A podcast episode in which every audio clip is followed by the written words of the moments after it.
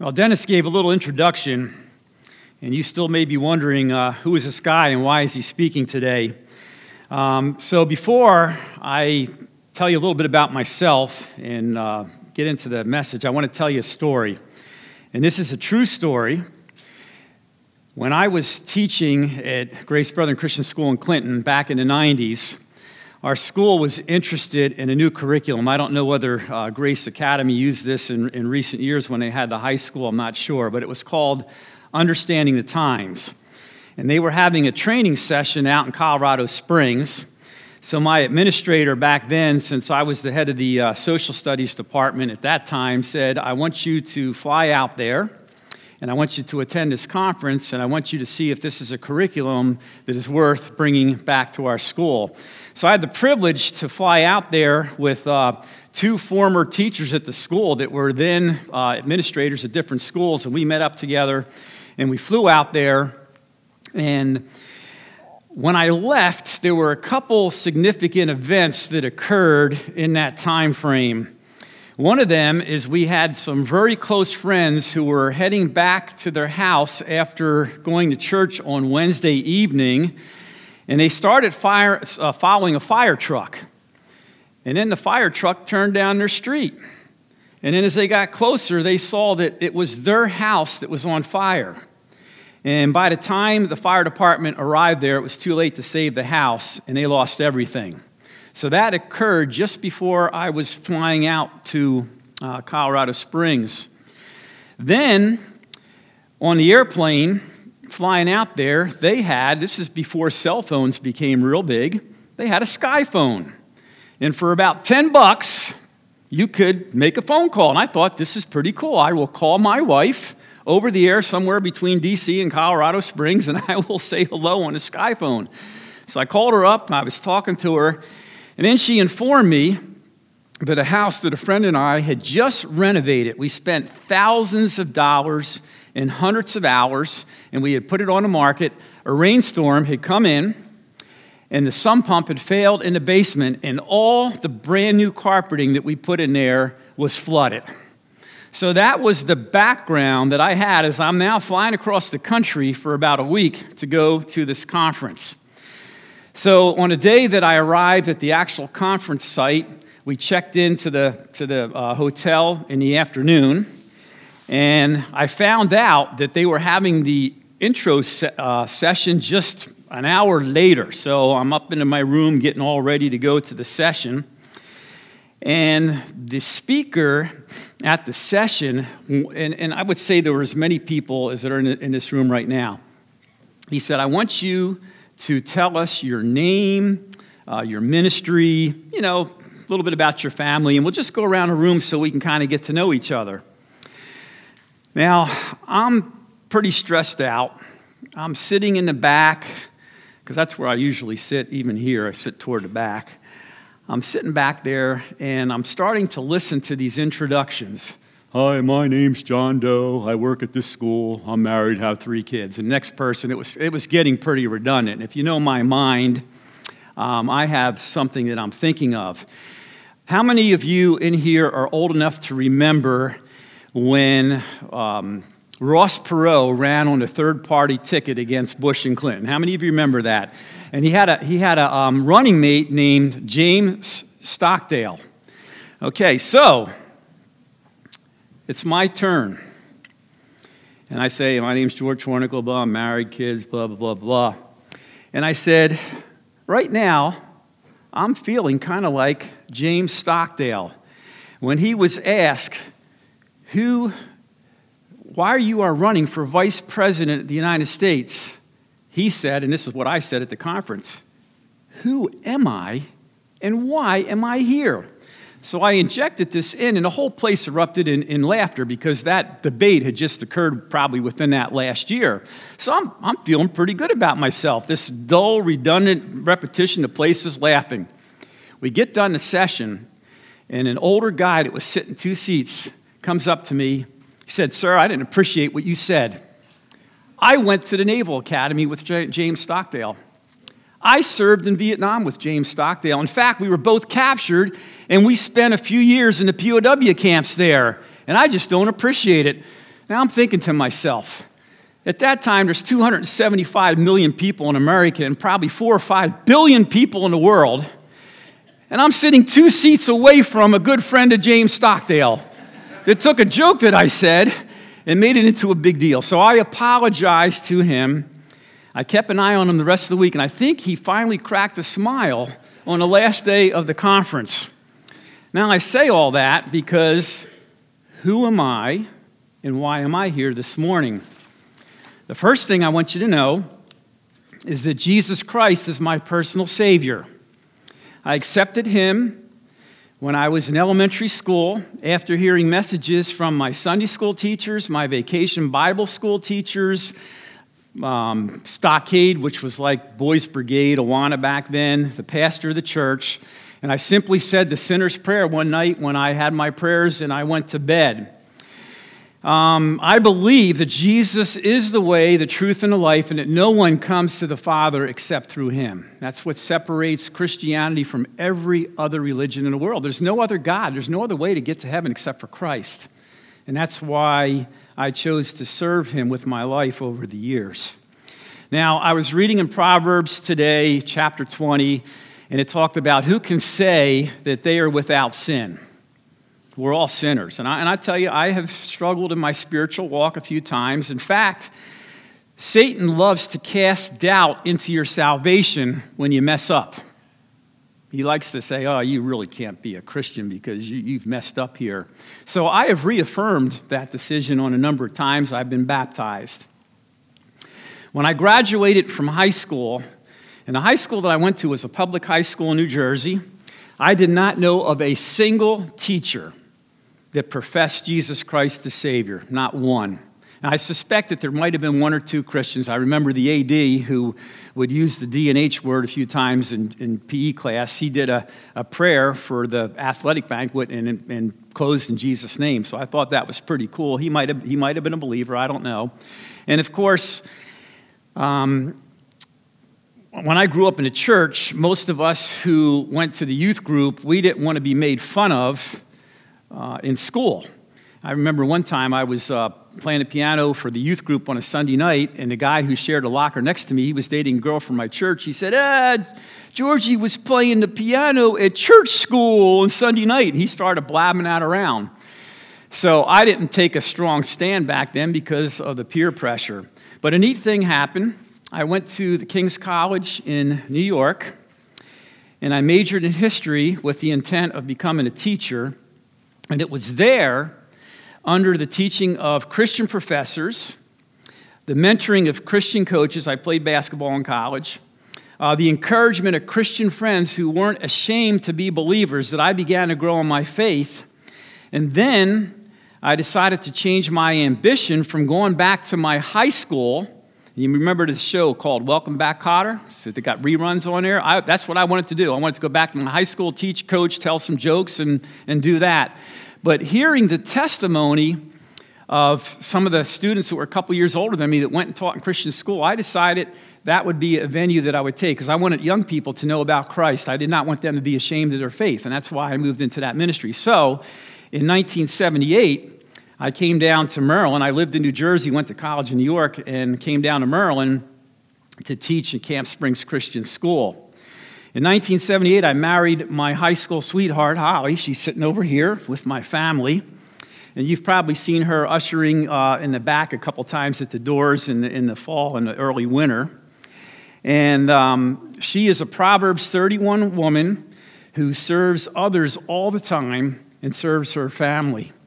So I just retired, as you heard Dennis mention, after 43 years in Christian ministry uh, the last 35 being at Grace Brethren in Clinton. And my wife's still working there as an RN and student activities uh, director, coaching cheerleading, and she's managing all the COVID issues. And any of you that are in education, you know the kind of stress that that causes right now. Prior to my retirement as head of school, and you heard Dennis mention this a little bit in the introduction, uh, as the head of school, I had a chance to consult with and provide some advice to Pastor Jeff Thornley, to Lloyd Chadwick, to Wayne Canode, to Matt Duransky, to Dr. Wexler, to Charletta Jones, to Dennis Fay, and school board members, the ones that I know are Steve and Louis Twine. And I also know the current head of school at Grace Academy, uh, Dwayne Johnson, because we coached against each other back in the 90s. He was a very good basketball coach and he beat me a couple times, so I never forgot that. So I say all this just so you know that even before my wife and I started attending this church back in the summer, I had a connection. And this church was also an offshoot of the Temple Hills Church that Pastor Dixon and his wife started, church and school. And this, this was a, so I've had a connection here for a long time, even though I didn't start worshiping here until this summer. Now, Jeremiah 9 24 and 1 Corinthians 131 repeats the verse. It says, Let him who boasts boast in the Lord. So I, I want you to please try to understand. I'm going to be sharing a lot of stuff about my family a lot of stuff about my, uh, my upbringing. And, and I don't want to do that as being boastful in the flesh, but I want to do it as being boastful in the Lord Jesus Christ and what He's done for me and what He's done for my family. And I want to share some of this with you to encourage you the same way. Um, last week, four families came up to this stage and they dedicated their children to the Lord. Many of you were here and you saw that. And actually, what they were really doing is they were affirming their decision that they were going to raise their children to know Christ. My parents did this when I was an infant. I don't remember it. You know, you're a little baby, six months old. They bring you up there. You know, the pastor says a prayer. Sometimes the baby cries. Sometimes they're real cute, you know. But my parents, they dedicated me. Um, Holly and I were blessed with four children two girls and two boys. And when they were uh, basically probably less than a year old, we had them dedicated at our church. And my children were raised in church. They were fortunate enough because I worked at Grace Brethren in Clinton. They went all through school there. All four of them began their careers in Christian college and their higher education. Three of the four graduated from those institutions. They married fellow believers. I have 13 grandchildren. There's a, there's a, um, a verse that talks about the, the, blessing of that that I'll share a little bit later. Um, we've had the privilege to observe our children dedicate our grandchildren. I mean, how, how neat is that? It's, it's kind of four generations in my family. Uh, we have a 12 year old grandson named Ryan who has a very rare genetic disorder. When he was diagnosed with this 11 years ago, there were only 150 other kids in the world that were ever diagnosed with this. It's called Pitt Hopkins syndrome, and he has two chromosomes missing, uh, or two genes missing in his 18th chromosome. So he has constant seizures. Um, he will have to be cared for the rest of his life. In fact, my wife and I uh, are watching him this weekend because my daughter and son in law and granddaughter are up in Atlantic City playing in some, some soccer tournaments. My purpose today is to encourage you to establish a godly heritage as you raise your children, as you speak into the lives of your grandchildren, and if you're not married or you don't have children, to be involved in the lives of your nieces, your nephews, your godchildren, or other children that God brings your way because you can still minister and you can still speak into their lives.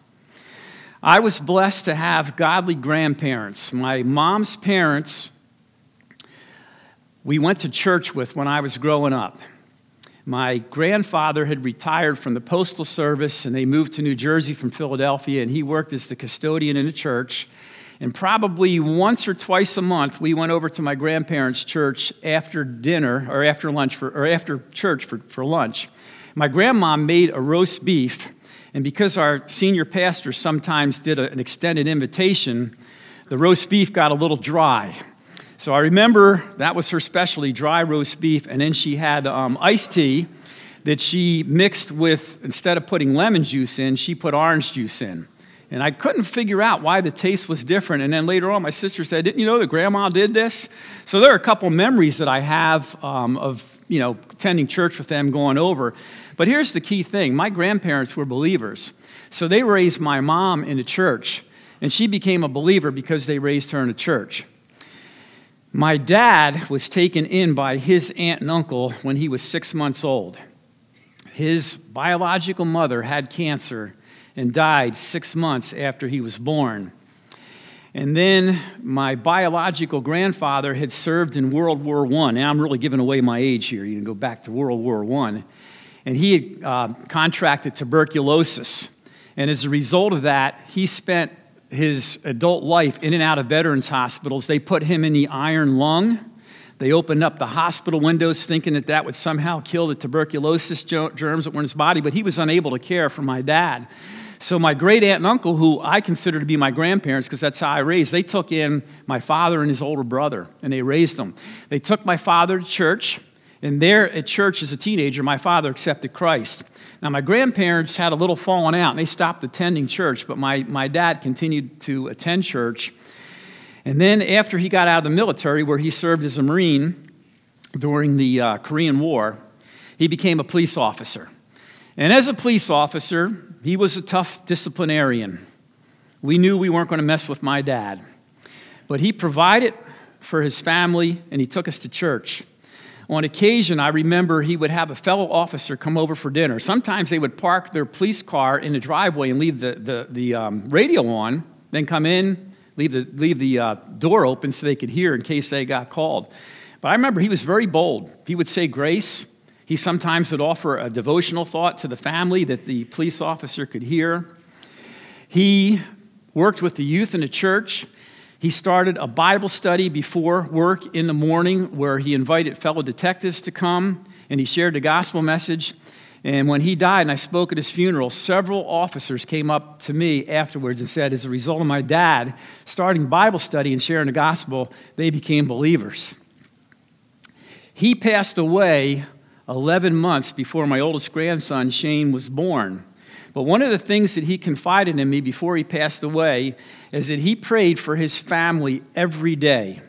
He prayed for his children and he prayed for his grandchildren. I believe he probably futuristically prayed for his great grandchildren as well, but he never had the privilege to see them. My mom is still alive. And she has four children. She has 10 grandchildren and 23 great grandchildren. And I know that my mom prays for all those because she prays. As I was preparing this message, I came across the Facebook post. Many of you guys are on Facebook, and there's this little site that comes up Do you remember? And a lot of times it has famous actors and actresses and musicians and different things, and do you remember this and all that. Well, here was a message that came up when I was preparing this. It says, Do you remember when you were a kid and you were made to go to church and now you don't go at all? And I thought, wow, does that describe what has happened in the United States of America in Christian families over the last 50 years or so? How many kids have dropped out? And we need to have a godly solution to keep that from occurring. Many, many uh, children go off to college where the faith that they learned gets attacked and then they, they fall away. So, what I'd like to do now is I'd like to share a few verses on how I believe you can raise godly children and godly grandchildren.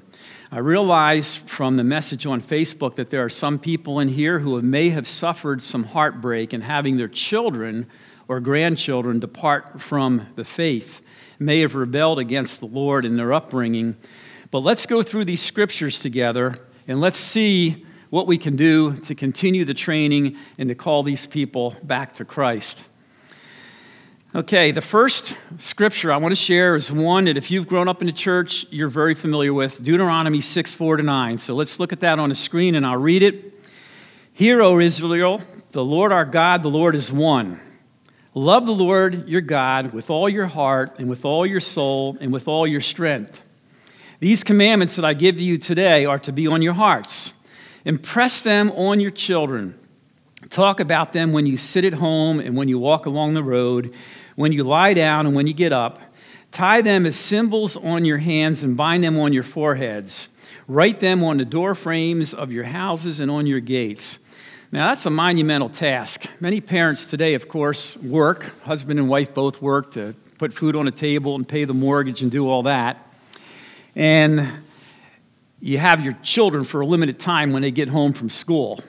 And then, of course, in today's world, many children are involved in sports and dance and, and drama and everything else. So the amount of time that parents spend with their children today is much less than what they spent 50, 75, 100 years ago. But I want to tell you just a couple little things that I did when my children were growing up. Obviously, they were in church every week, and they were in a Christian school every day. So I didn't need to kind of blast the gospel down their throats. So I looked for little ways that I could share with them. When my children were young, I was the one that put them to bed at night. And when we went to bed, I prayed with my children and I taught them how to pray. Now, we did the now I lay me down to sleep when they were young, but we always prayed for all of our family members. And I did that till they were basically in kindergarten and first grade. On Sundays, my wife used to work uh, at Southern Maryland Hospital part time. The reason we had her working part time is when our kids were little, we wanted her to be home.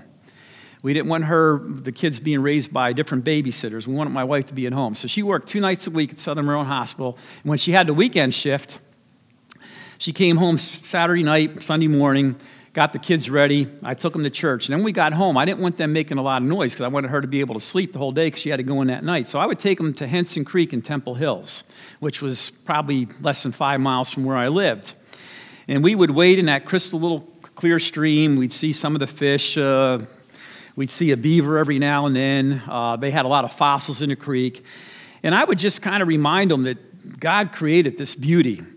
Anytime we went on vacation, especially when we were in nature, we used to go to West Virginia uh, and we would go to the woods resort, and there were a lot of trails through the woods and a lot of streams. And my oldest daughter, uh, you know her, she especially likes animals. So, as we were out there exploring and stuff, once again, I would talk about the beauty of God's creation and the fact that this just did not pop into place through evolution over billions of years. Genesis chapters 1, 2, and 3 are very clear that God was the creator of the heavens and earth. And there's no other possible way that it could have happened. In fact, in Romans chapter 1, verses 18 to 20, it tells the people of the world that they're going to be without excuse if they reject Christ because God made the creation. He made it so beautiful that it was evident to everyone it could not have happened any other way. So I would just use these little times to point out that there is a creator and, and it's God. Okay, there are um, some parallel passages. The Old Testament would have a passage, and then the New Testament writer a lot of times would piggyback off of that and repeat it, maybe repeat it and add a little bit to it. So I'm just going to give you the, the short paraphrase on this. God disciplines the people that he loves. You can see that Old Testament and New Testament. And here's another interesting thing. I'm reading through Proverbs 20 because today is February 20th. So this morning I was reading through Proverbs 20. And Proverbs 20:11 says this: "Even small children are known by their actions. So is their conduct pure and upright?" That's a good question because we know the children through their actions, don't, don't, don't we? I think that one of the hardest things to do as a parent is to say no, especially when the children want to get their own way. It's the hardest thing. Being a parent takes persistence. Now, as grandparents, we can spoil the kids a little bit. But if the grandparents are st- or if the grandchildren staying in our house, they have to live by our rules when they're in our house. So they have to listen to the authority. If my wife says no, they better listen. If children don't learn self control, if they always get their way, I'm sorry, there's going to be destruction and punishment awaiting for them as they become teenagers and adults. So I can't stress to you, parents, enough learn how to say no. A verse that many of you who've grown up in church have heard many, many, many, many times Proverbs 22, verse 6. Start off children on the way they should go, and even when they're old, they won't turn from it. So, this is the hope that we have as, as parents, as grandparents that we are training our children to know Christ so that when they're old, they won't depart from it. Now, it doesn't mean that they won't stray. Okay, and some of you, um, some of you have seen children and grandchildren stray, and I know that that is painful to see. Um, if you started your family before you became a believer, or if you started your family when you were young in your faith or immature, or maybe you weren't walking with Christ, and you did not have a chance to raise your children as you should have, it's not too late to start. You can give them a testimony about how Christ has changed your life. You can apologize to them if you, if you messed up along the way and start that relationship. But even as adults, they can see your testimony and they can come to, they can come to Christ or come back to Him if they strayed. Proverbs 22:15 Folly is bound up in the heart of a child, but the rod of discipline will drive it far away. Now, if you talk to my kids, they're going to say that they were spanked 50 times apiece. And that simply isn't true. It was only a handful of times. I just made it memorable. and I want to mention that spanking is biblical. It is throughout the book of Proverbs. I have people tell me Mr. Hornicle, George, no, I'm not spanking because uh, I was spanked when I was a kid. I'm not doing it. I'll just uh, tell them 29 times to do it and yell at them until they do it. I'm sorry, spanking is biblical, but it must be done under control, not out of anger. And I have a story to share. One, one day, I won't mention names, but he's sitting in here. My son was irritating his two older sisters. And this went on for a while. And I was in the kitchen, they were in the rec room, TV was on, whatever. I got so mad, I grabbed my son, I put him on my knee, and I whacked him. And then a couple minutes later, I realized that I had done that out of anger. I didn't do it with an explanation that you shouldn't be irritating your sisters and causing strife. So I apologized to my son. and what did he do when I apologized? He wrapped his arms around me and he gave me a big hug because he knew I loved him and he knew that he shouldn't have been irritating his sisters. Okay, so those two things work together.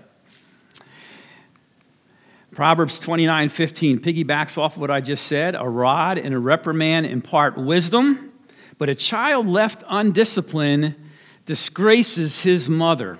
And by the way, there's another passage in Proverbs that says he disgraces his father as well. Folks, this is what's going to happen. And in the United States of America today, we watch the news. We see case after case after case where kids are causing their parents grief, disgracing their parents by their behavior. And, and folks, the family is the fundamental unit of everything in the world. When the family is good, the country's good. When the family's bad, the country's not doing well. And I just can't emphasize this enough.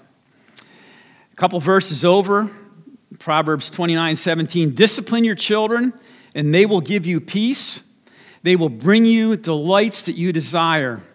I can say that I discipline my children, and they will acknowledge that. They might be a little mad at me for a couple times, but that's, that's normal. But we've enjoyed seeing our children walk with the Lord and then being blessed with their own children. And little humor every now and then when their children act up and they act up in the way that their parents did when they were little. I think that's kind of sweet justice.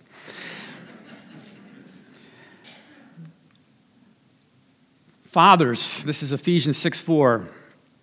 Don't exasperate your children. Instead, bring them up in the training and instruction of the Lord. Now, children in verse 1 are instructed to obey their parents. We can't forget that. Old and New Testament, children are to obey their parents. But Fathers, here's the warning that I want to give you. You can go to one of two extremes. You can become the dictator that those kids are scared to do a thing because you're the dictator and you can intimidate them through your behavior so that when they're in the house, they're good. But if that's how they grow up, one day they're going to rebel against the repression that they felt. The other extreme is letting them do anything that they want and indulging them and then the result is pretty much the same. So please listen to the scripture. Please listen to my words. And if you need to make some corrections, make the corrections now. 2 Timothy 1 7. For the Spirit of God, uh, for the Spirit that God gave us does not make us timid, but gives us power, love, and self discipline. And here's what I want to mention don't let a two year old in your house run the house. Listen, I've been an educator. I have friends. I have seen people bow down to their two year olds. They throw a little temper tantrum. Folks, a two year old can't do anything to you. You're bigger, you're stronger, you have authority. And there are some children that have strong wills. And with the children have strong wills, then you have to be persistent. And one of the things that I, I do want to recommend, I've talked about the rod and all that. Children should only be spanked and disciplined for things like disobedience and defiance. If they're a little careless and spill a glass of milk, don't, don't spank them. Don't, for, for careless child, um, carelessness and being a child, we, we got to be careful with that, okay? But it's defiance and, and uh, disobedience rebellion is where they need to be punished. And don't be afraid to do it. Once again, you're the parent, you're the grandparent. For the past two years, I have been reading a chapter of Proverbs every morning to start my day. It's the first thing I do. After I pray, I read uh, a chapter in Proverbs. And it's, you know, 31 days in most months, there's 31 chapters in Proverbs. Uh, I believe that this book of the Bible is probably the best book for rearing children because it gives you instructions as parents. It gives you warnings about all the behaviors that you don't want your children to participate in. And it keeps me on the right track for obtaining wisdom and guidance because I'm reading a chapter every morning. It doesn't take that long to do so. There are many verses in the Old and New Testament to talk about child rearing, many. But I'm going to tell you, Proverbs is spot on. And if you don't do this, I highly recommend, I don't care who you are married, unmarried, no kids, kids get the book of Proverbs and read it every morning and start doing that. It's going to give you wisdom and insight. Now, I've shared some scriptures with you. Now, I'd like to talk a little bit about the role of prayer. And I mentioned about my dad talking about his prayer. I have a confession to make. There have been times when people have made prayer requests. And with the busyness of life and all that, sometimes I'm not praying for those requests as I should. But the one thing that I have been faithful in all of my adult life since I've had children is I pray for my children I pray for their spouses, and I pray for my grandchildren. I prayed that all of my children would accept Christ as Savior and that they would marry fellow believers. And guess what? God answered those prayers. Once again, I'm not going to pat myself on the back because he who boasts, boasts in the Lord. They had godly teachers, they had godly church workers, they had godly fa- family members, okay? But I prayed and God answered those prayers. I've been praying for the salvation of my grandchildren as well. And many of them in their young years have become believers. I don't know if they're all saved yet. I have 13 of them. But I continue to pray that God will save them all. Uh, Proverbs 17, 16 says, Children's children are a crown to the aged, and parents are the pride of their children. And I think that's true, and this can occur with constant prayer. I want to share with you, and I've, I shared this uh, a couple times with parents at Grace Brethren Christian School in Clinton that were struggling with, uh, with their children, and I shared this with them. And, uh, you know, if you want to write this down, that's fine. There's no copyright on this or anything else. But this is a prayer that I pray just about every single day. Dear Lord, I pray that your Holy Spirit will draw my children, grandchildren to you. In this case, my grandchildren that they will not commit the eternal sin of unbelief, because I think that's the only sin in the scripture that you're going to go to hell for. It's rejecting Christ. I believe that He died on the cross to forgive every other sin. That they will accept you as Savior, that you will write their names in your book of life, and not a single one of them will be lost. This is a daily prayer, daily prayer. And, and I see Christ honoring that prayer right now. I want to share um, one last encouragement with you, going back to the Proverbs 26, 22 6 passage. It talks about raising your children in the way they should go. My family, there were four of us. I was the oldest. I have a couple sisters and a brother, and we spanned 16 years. So I, I really didn't know my siblings super well because I was so much older than them. But they were raised in a church they were raised in a Christian home. And I'm just going to be very general because if, if this is uh, on the web page and I have them watch it, I, I don't want to badmouth them too much and you know, have them be mad at me. But I'm just going to simply say that three of them walked away from Christ for a time in their lives. And I know my dad and mom were praying for them. I was praying for them. And the neat thing is to see them coming back to see them now acknowledging Christ as Savior, going to church, serving Him, and then seeing some of my nieces and nephews now following Christ. And I didn't think that was possible five, ten, fifteen years ago. I didn't because I didn't see it. And now I see it. I see that biblical truth coming back. It's a biblical truth along with the prayers. So I want to encourage you that if that's the case, that you keep praying.